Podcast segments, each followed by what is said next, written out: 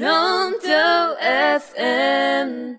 Pronto FM صوتك سابق بخطوة.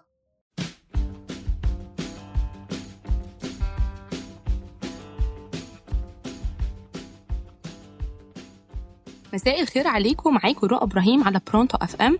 وأول حلقات سرها إيه؟ كتير مننا بيشتري حاجات كل يوم وبيكون عليها شعارات وليها أسامي مختلفة بس مش كتير بيركز الشركة دي بدأت إزاي والاسم والشعار دول جم منين وإيه يا ترى قصة صاحب ال brand ده؟ في برنامج النهارده هعرفكم أسرار العلامات التجارية وال brandات وحكايات أصحابها وأسرار الأسامي والشعارات بتاعتها. وفي أول حلقة معانا هنناقش اتنين من أكبر ال brandات في عالم أزياء الرياضية وهم أديداس وبوما. في بلد صغيرة مش معروفة في مقاطعة بافاريا الألمانية حصلت منافسة من أكبر المنافسات في عالم الرياضيات والأعمال. في البلد دي في الثلاثينات من القرن اللي فات بدأت تنتشر أحذية داسلر حوالين العالم.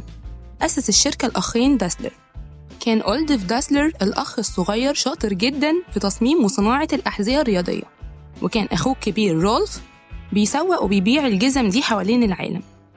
نجحت الشركة نجاح مبهر جدا لدرجة إن أسرع إنسان في العالم في الوقت ده واللي خد الميدالية الذهبية في سباق ال 100 متر كان أمريكي الجنسية وكان لابس جزمة أو حذاء داسلر الألماني الصنع لكن كل النجاح ده عمل خلاف كبير جدا ما بين الأخين وكانوا دايما بيتهموا بعض بالاختلاس.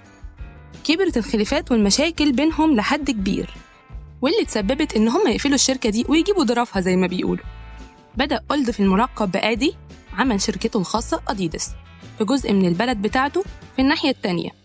وفي نفس البلد عمل رودولف شركته بوما من الناحية التانية من نفس البلد. ومن هنا بدأت شركتين كبار جدا في عالم الملابس الرياضية اللي كلنا عارفينها وبنحب نلبس منها. وقتها اتقسمت البلد نصين بسبب الخلاف ده. فيا إما تكون مع أديداس ويا إما تكون مع بوما.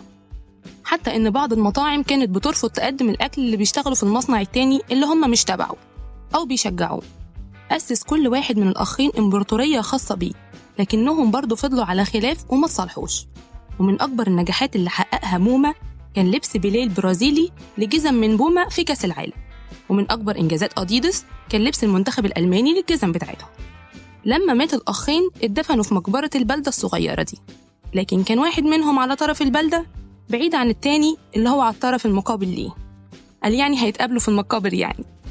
وحتى بعد وفاتهم فضلت الصراعات في البلد برضه. يعني عاملين مشاكل وهم عايشين وهم ميتين. لحد ما قرروا في 2009 وضع حد بقى للمشاكل دي. فعملوا ماتش كرة قدم للي بيشتغلوا في المصنعين عشان يتعرف أهل البلد على بعض ويخلصوا بقى المشاكل دي ونخلص منها. وصلت مبيعات شركة أديداس في 2018 ل 21 مليار يورو وشغال فيها أكتر من 50 ألف موظف وباعت بوما تقريبا 4 مليار يورو في 2018 ويزيد عدد موظفيها عن 11 ألف موظف.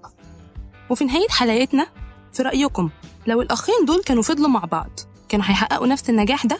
ولا خلافهم والمنافسة الكبيرة بينهم دي هي سبب النجاح القوي اللي حصل؟ هستنى تقولولي رأيكم في ال comments ونتقابل إن شاء الله في حلقة جديدة و brand جديد.